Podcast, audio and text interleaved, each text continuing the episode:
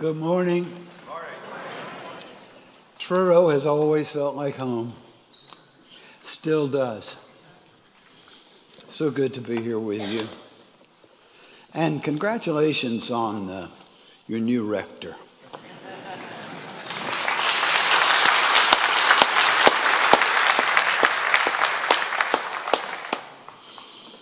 I hope you'll just uh, join together in a united way under his leadership. Pray for him. Uh, he's going to do a very good job for you. I trust him. Hmm. And uh, I thank him for having me in today to be with you. So, we're talking this morning about the prayer of Jesus that he prayed just before he went to the Garden of Gethsemane the night before he died. St. John was with him. Now, you may have had the opportunity somewhere along the line to be with someone who is approaching death. It's a holy time. I had an opportunity to be with my own father. He was 65, I was 22. Didn't know he was dying, but knew he was very, very weak and knew that something significant was happening I came home from um, exams in graduate school. He had had surgery. I went to see him in the intensive care unit. Was struck at how weak he was, uh, but how radiant he was. And there were three things that he wanted to tell me. Um, first, he wanted to tell me that he had had a, a visit by the Lord Jesus in the hospital. The Lord had come to him, and his experience of the presence of Jesus was like nothing he had ever experienced. And he said, Son, if he had said, It's time to come, he said, I would have gone joyfully. It's like nothing I've ever experienced. And then, secondly, he, he wanted me to know not just that, but he wanted me to know that he loved me. A precious gift. And thirdly, he wanted to be sure I married the right person. He said, uh, he said, uh, son, how is Susan? That was Susan Alexander at that time. I said, she's fine, Dad. He looked at me, he said, marry that girl, boy. I did. 53 years ago. if you have opportunity to be with someone who's close to death, you treasure it, you listen carefully, you ponder their words and all that they could have mean. I, I think that when someone is close to death, they're probably closer to God than you are at that moment, and it's good to pay attention. Well, that's the situation in the gospel today. Uh, John was there, and he had been listening extremely carefully to everything Jesus said. He kept track word by word, John 13. He Jesus washed the disciples' feet, John 14, 15, 16, 17, all the way through the events of that last night. And no one had pondered or prayed over the, the words of Jesus any more than John had. We can trust his account as being what he knew to be the facts of what Jesus said. I don't think there's been any chapter in the whole Bible that I've studied more over the last 50 years than John 17. I'm glad you've been th- looking at it over the last uh, few weeks. So, this is the last of three messages for you on this chapter. And probably someone has pointed out that in this prayer of Jesus, we see not just a pattern for our own prayers, but that it, in the three distinct sections of this prayer, Jesus is actually revealing to us three essential priorities for the Christian life. John 17, verses 1 to 5, Jesus prays to the Father for himself and his own relationship with the Father.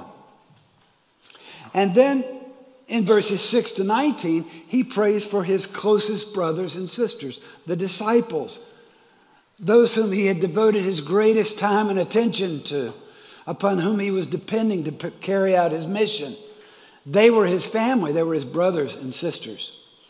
And then today, in verses 20 to 26, he looks into the future uh, pondering the impact on the world that those disciples were going to have. And he prays for all the people who, in the generations to come, would become believers in Christ through the work of the original disciples. So I think about this that it at least it at least clarifies for us three essential priorities for the Christian life. A Christian has at least three priorities. One, to be in a deepening relationship with God, growing in our understanding of God and trusting Him, in leaning upon Him, and obeying Him, and walking as closely to Him as we can.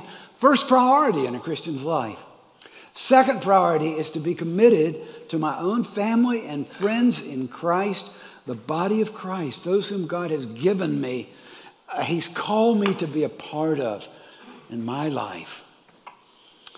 Third priority is to serve Christ in the world by fulfilling my calling, by sharing the good news of Christ, by being a godly citizen, by doing the work that God has given me to do however I can, wherever I can.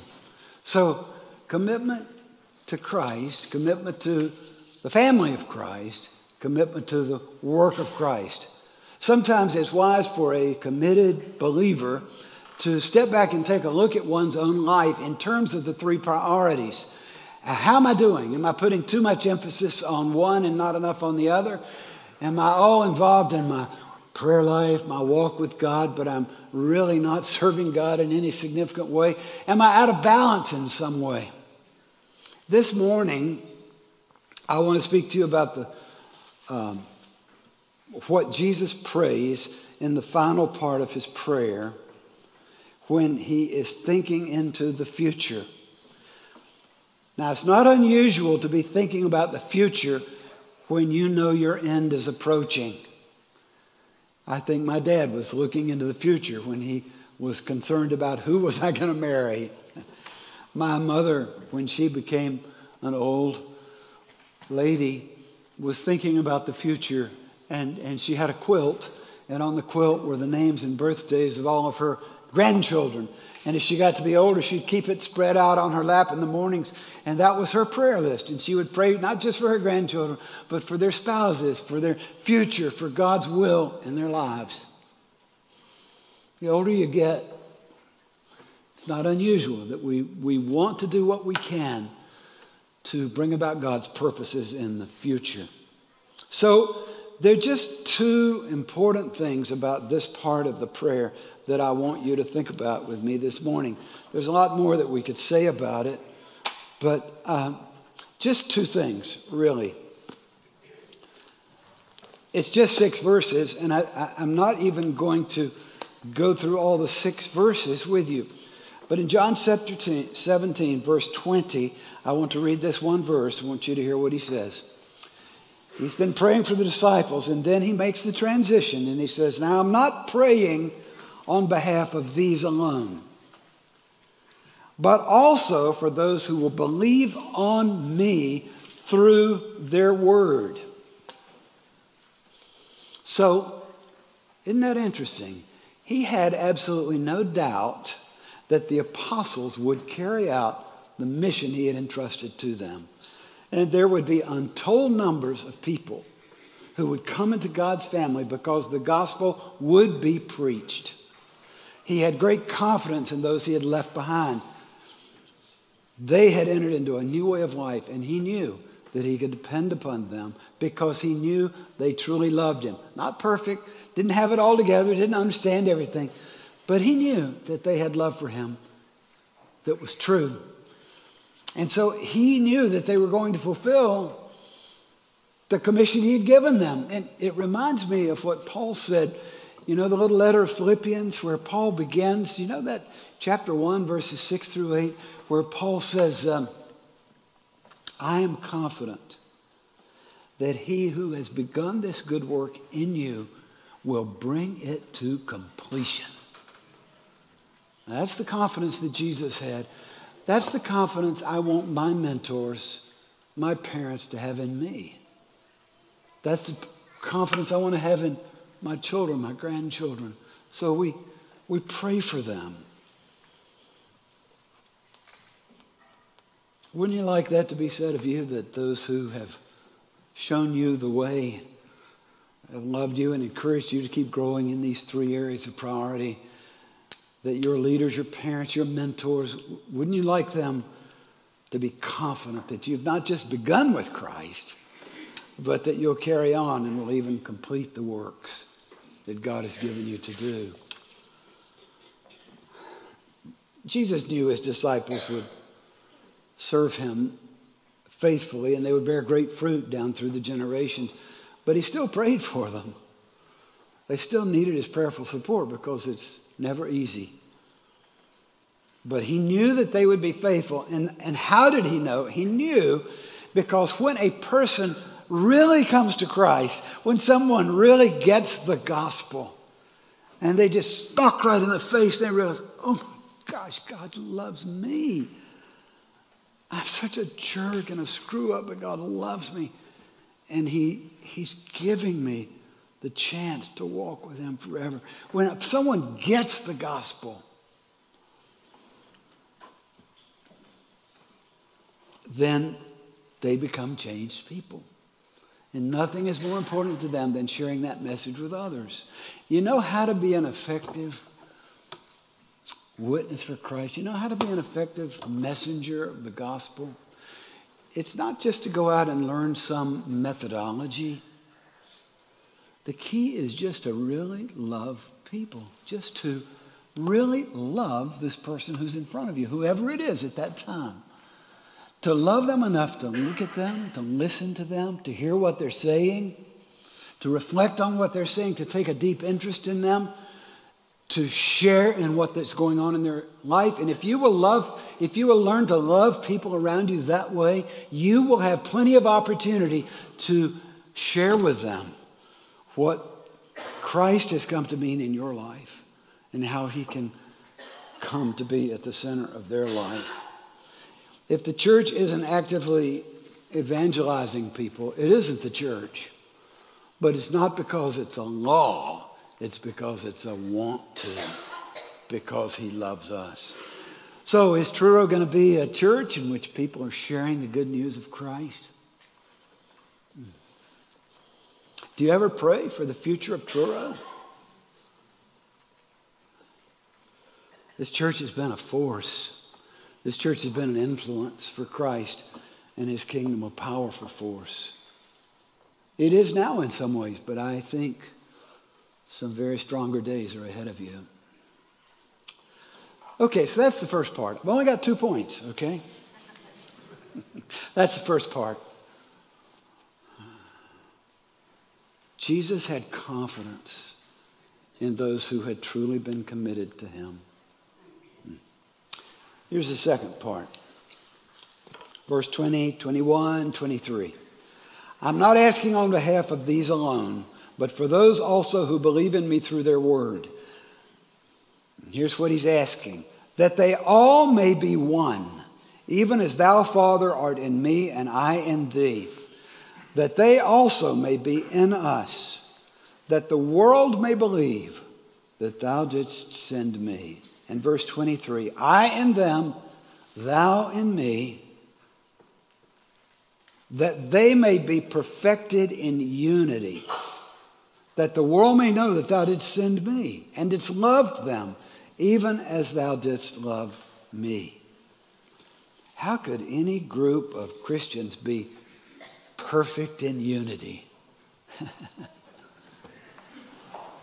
I don't know. I, I, I, it's not, it's certainly not in terms of, I mean, you think about it. Think about the diversity of the church around the world across the centuries. Jesus gave the Great Commission to take the gospel, you know, not just to Americans, but to people in every nation, every racial group, every ethnic group. And he said, he prayed that we would be one. I don't think it's an ecumenical unity that he's talking about. I don't think it's a, you know, conformity to a certain standard of uh, dress or how we worship or anything like that. It's something much re- richer and deeper than that. It's not organizational unity. The unity that Jesus offers us is being one in spirit and one in mission. Jesus described it as being like his union with the Father one in spirit, one in mission. In one another, he said. We're, we're in one another. Father's in me, I'm in you, a vital part of one another. This is hard to get. How, what is that? You know, the Bible speaks about people being one with a, a, a, another. For instance, the Bible says that in marriage, a man and a woman become one.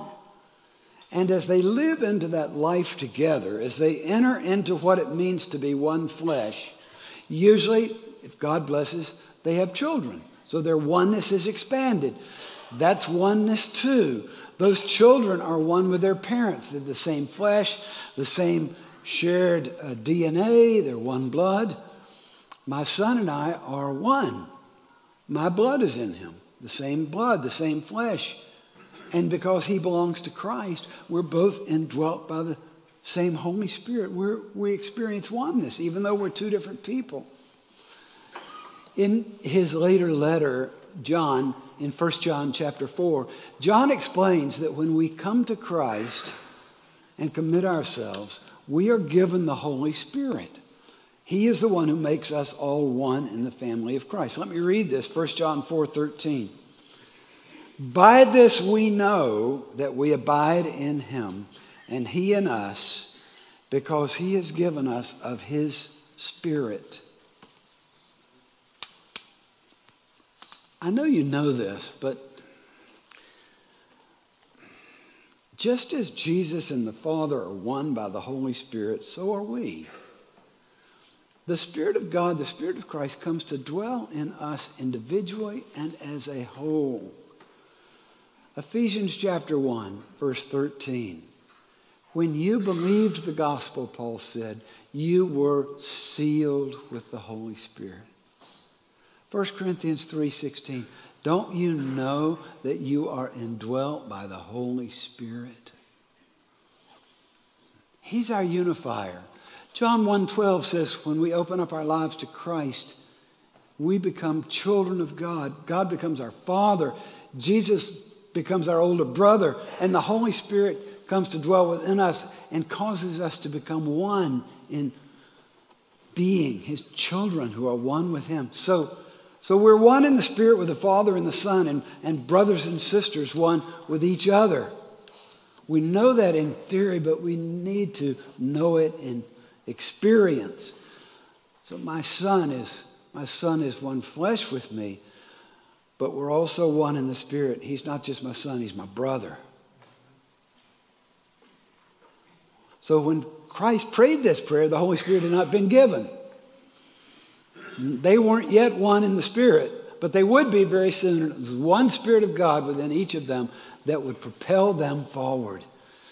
Their oneness with one another, their love and faithfulness to Christ and to one another, their loyalty to one another, their commitment to help and provide for one another, that, that oneness really caught people's attention. It surprised people.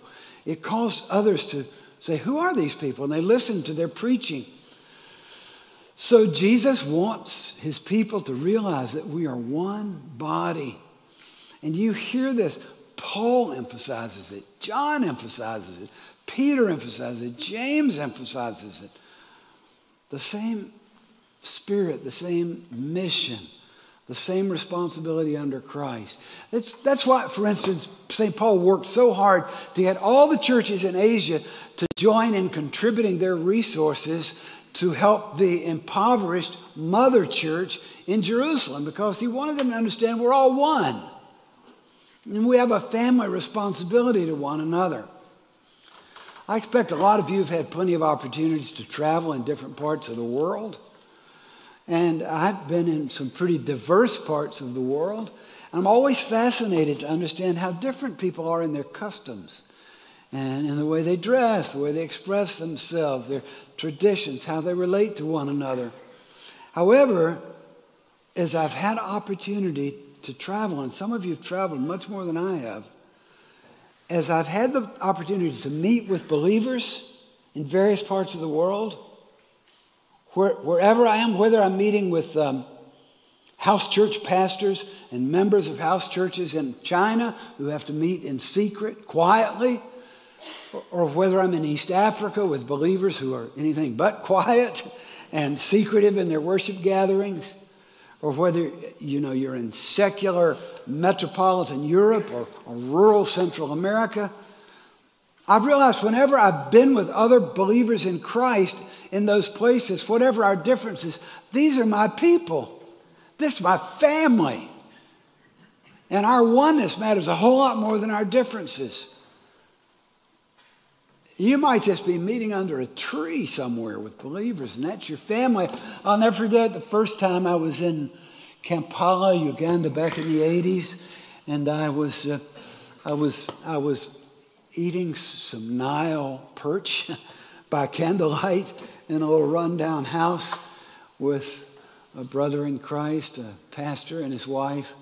And it was very quiet. There was no electric power. And all of a sudden, I heard, I heard out the window some singing. It wasn't very loud. I stopped and I listened. I said, What's that singing? And he said, Oh, that's some of the brothers and sisters in the village down the hill. They meet on Thursday nights for fellowship. And I thought, wow, it's my family. These are my people. David marveled at the wonder of being a part of the people of God. I love what he said in Psalm 16, verse 3. He, he says, I'm talking about the saints. I speak about the holy people who are in the land. They're the noble ones. And then he said, They're the ones in whom is all my delight. God wants us to take delight in our family, our, our oneness with one another. It's not that all believers are, you know, perfectly serving God or honoring Christ, but that, but that we're all loved by God. Jesus died for all of us. And as, as, as believers, however imperfect we are, keep coming back together to meet with Jesus week by week, year after year in times of hardship and plenty, humbly seeking to know Him better and asking to grow in faith, to be more fully devoted to Him, asking His help, walking through life together, serving and supporting one another. A closeness and unity develops. Many of you have that with each other in this family. Back in the 70s, when we lived in Pittsburgh, Pennsylvania, uh, we were a young family. We were having young children. We were trying to figure out how do you have a Christian family? What's that mean? How do you do it? So we invited about five other couples to come and start meeting with us. That we're all in the same place in life. We said, let's try to figure out what a Christian family is and how do we get there. Okay, we've been gone from Pittsburgh for 50 years. 40 years anyway. We just spent a week together, that little group, we just spent a week together down in Florida a week before last. We're still meeting. We're one in Christ because we've discovered that oneness 45 years ago. This is what Paul calls in the book of Ephesians. He calls it the new community of God. The people who are being made into one new people because we've been born anew. We've experienced spiritual birth brought about by the Holy Spirit. Christ lives in us. And if we keep coming to Him over and over again, turning to His Word, learning more from Him, we become a truly new people. I've just been rereading a lot of C.S. Lewis lately. And uh, there's one place towards the end of Mere Christianity where he talks about an experience he had. If you've read it, you might remember it. He talks about going to uh, early communion and uh, this is eccentric old family, old fellow who uh, was kneeling across the aisle from him. And he had on uh, muddy rubber boots and a trashy old overcoat.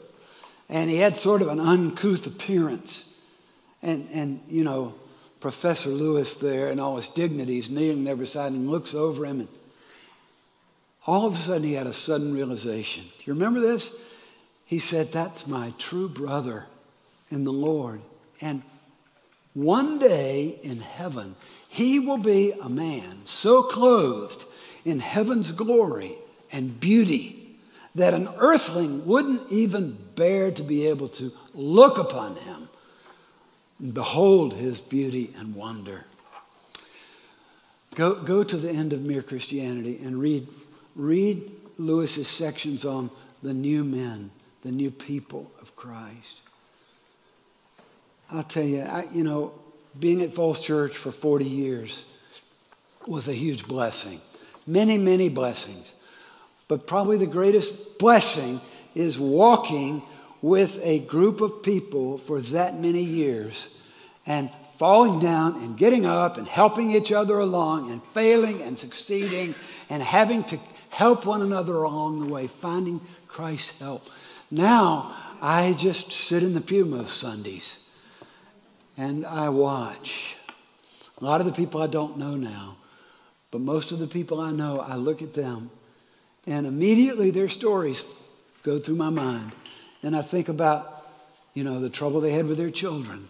I think about illnesses. I think about griefs. And I think about how they, they struggle to reach out to Christ and to believe. And when they failed and when they succeeded, whew, I look at them and I just say, oh, God, the saints of God. What a blessing. What a blessing to be a part of your people. It's the love that develops among people in process over the years that goes deep and is so powerful. And when unbelievers experience it, they're drawn to it. I have time for one last story. Oh. Okay.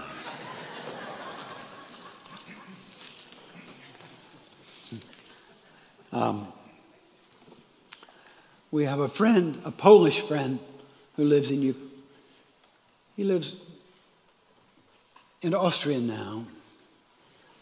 When Russia invaded Ukraine, Andrzej was uh, overwhelmed with grief tried to understand what, if anything, he could possibly do. And he realized that he had lots of friends in Ukraine, and he knew pastors of lots of churches through Ukraine. And as, you know, infrastructure began to fall apart in Ukraine and things began to get bad, he thought, I, I, could, I could possibly take supplies to friends in Ukraine. And uh, he wrote us, he wrote others. Uh, many of us sent money.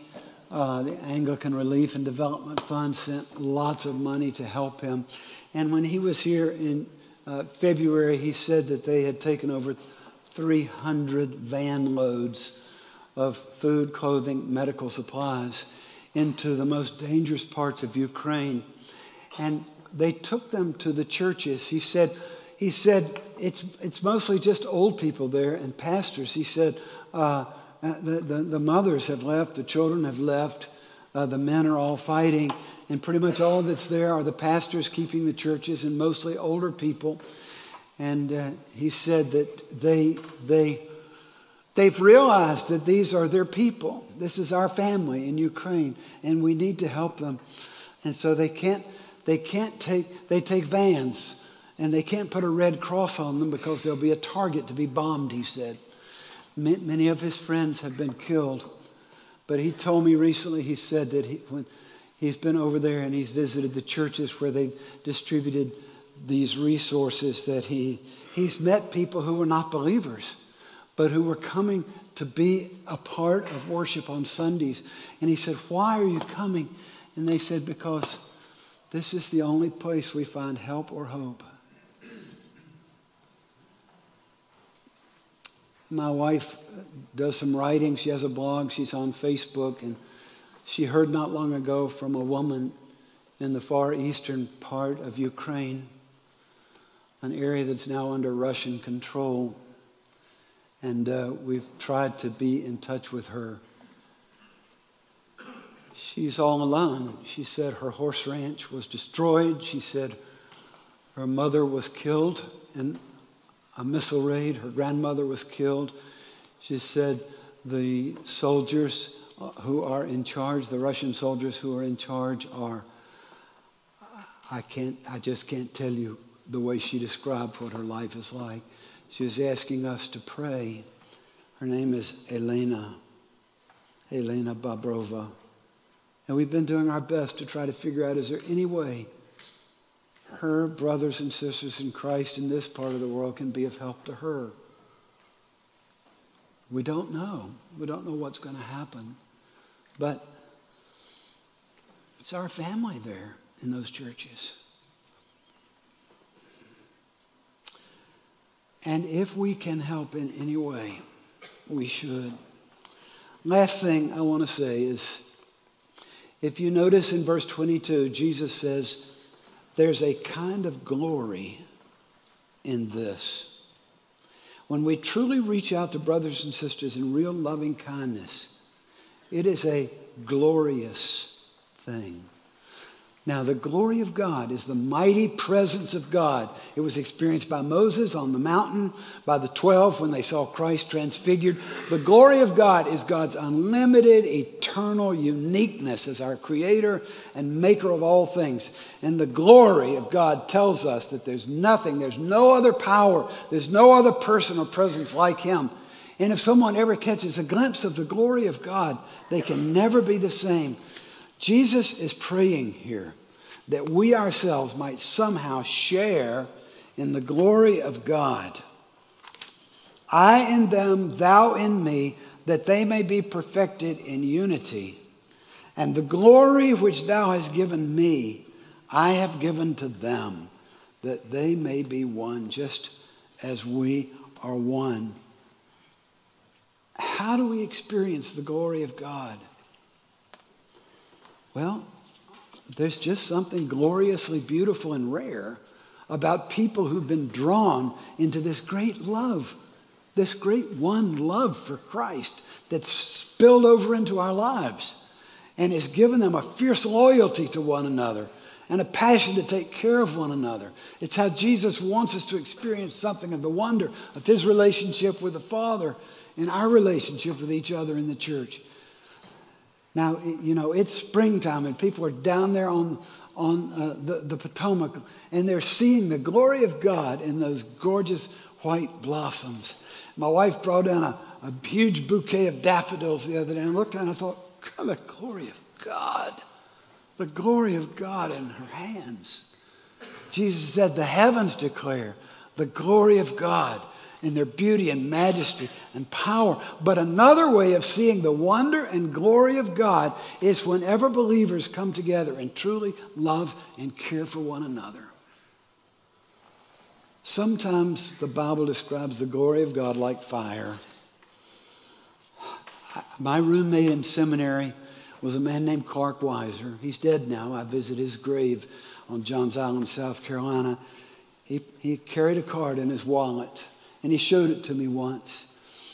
It was called The Fellowship of the Burning Heart. And he had been a part of the college group at Hollywood Presbyterian Church back in the 50s and 60s when Bill Bright and Don Moomaw and Billy Graham and people like that were a part of that fellowship led by Henrietta Mears, a wonderful woman of God.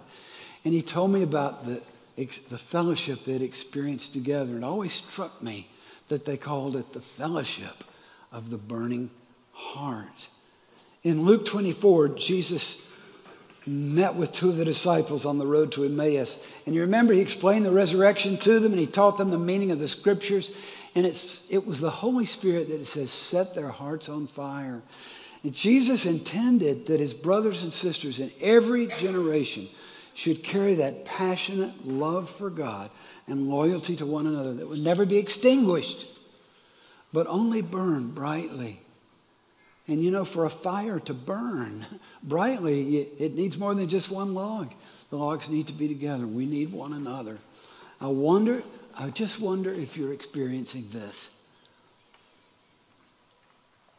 Loving, honest, challenging, encouraging, helping, healing relationship with one another. That's what God wants for us. And either you already know and you're experiencing this and you're saying, You're right, Yates. or you still need to learn and experience. We have to learn that other believers wherever are our family. And, and you'll never grow up in Christ if you're living a solitary, isolated life.